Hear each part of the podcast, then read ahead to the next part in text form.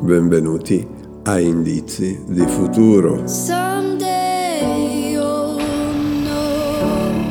il podcast attraverso il quale si rovista fra le varie notizie che appaiono sui giornali per trarre indicazioni su come sarà il nostro mondo.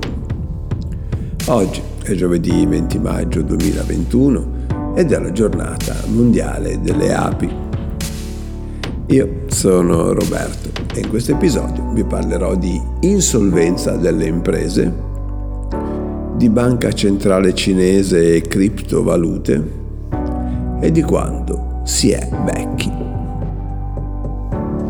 Ah, se conoscete qualcuno che si chiama Bernardino, fategli gli auguri del suo onomastico.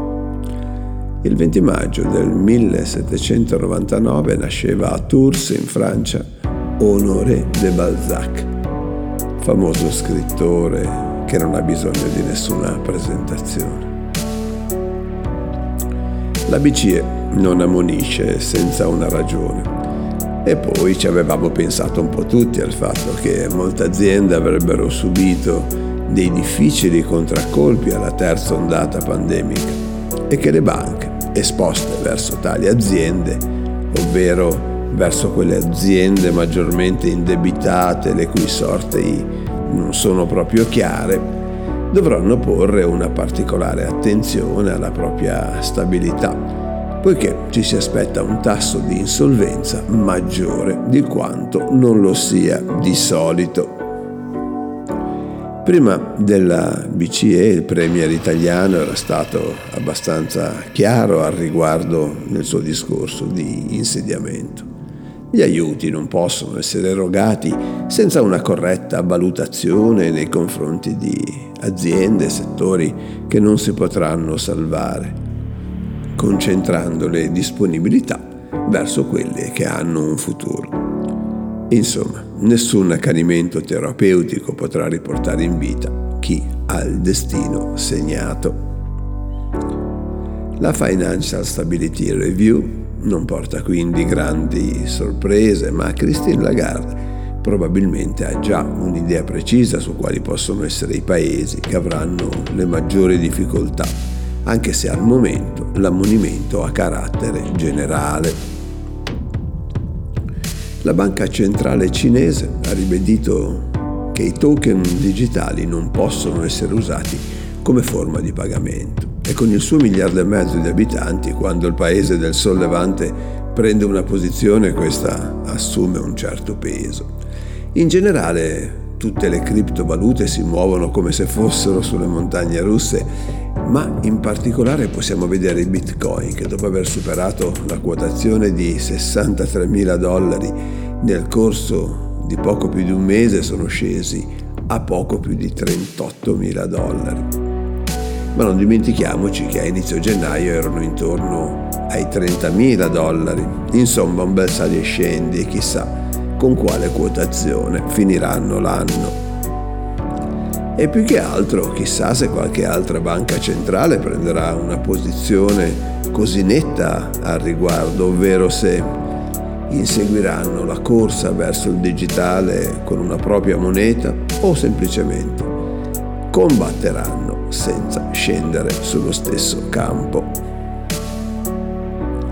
Sergio Mattarella dice che è vecchio e che fra otto mesi si prenderà il meritato riposo.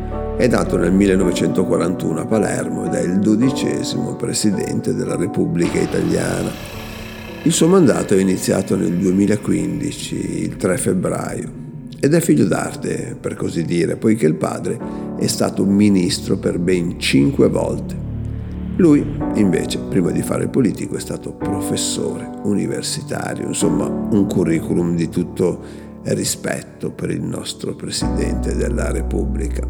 Ma torniamo a quello che ha detto, sono vecchio. Che cosa significa? Sono andato a dare un'occhiata in giro. La Società Italiana di Gerontologia e Geriatria, riunendosi a Roma nel 2018, mm, ci dà al riguardo qualche indicazione perché ha modificato il concetto di vecchiaia e quindi ha stabilito delle regole, delle nuove regole.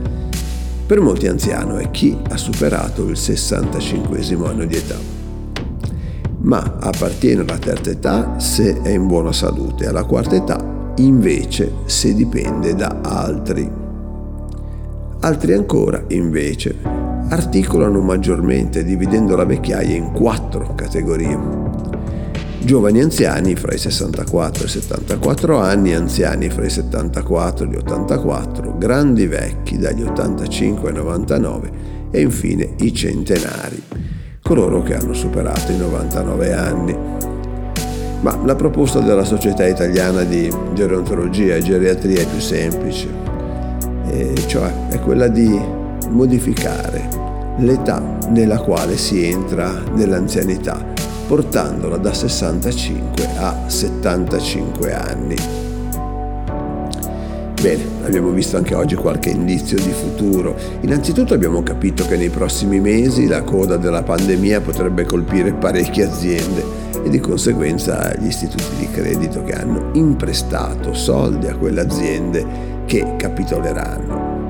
Poi la banca centrale cinese che pare aver dato il via a una querelle con le monete digitali, con le criptomonete, inaugurando forse una nuova stagione. Ed infine che oggi per diventare vecchi ci vuole più tempo di quanto non ne serviva qualche decennio fa.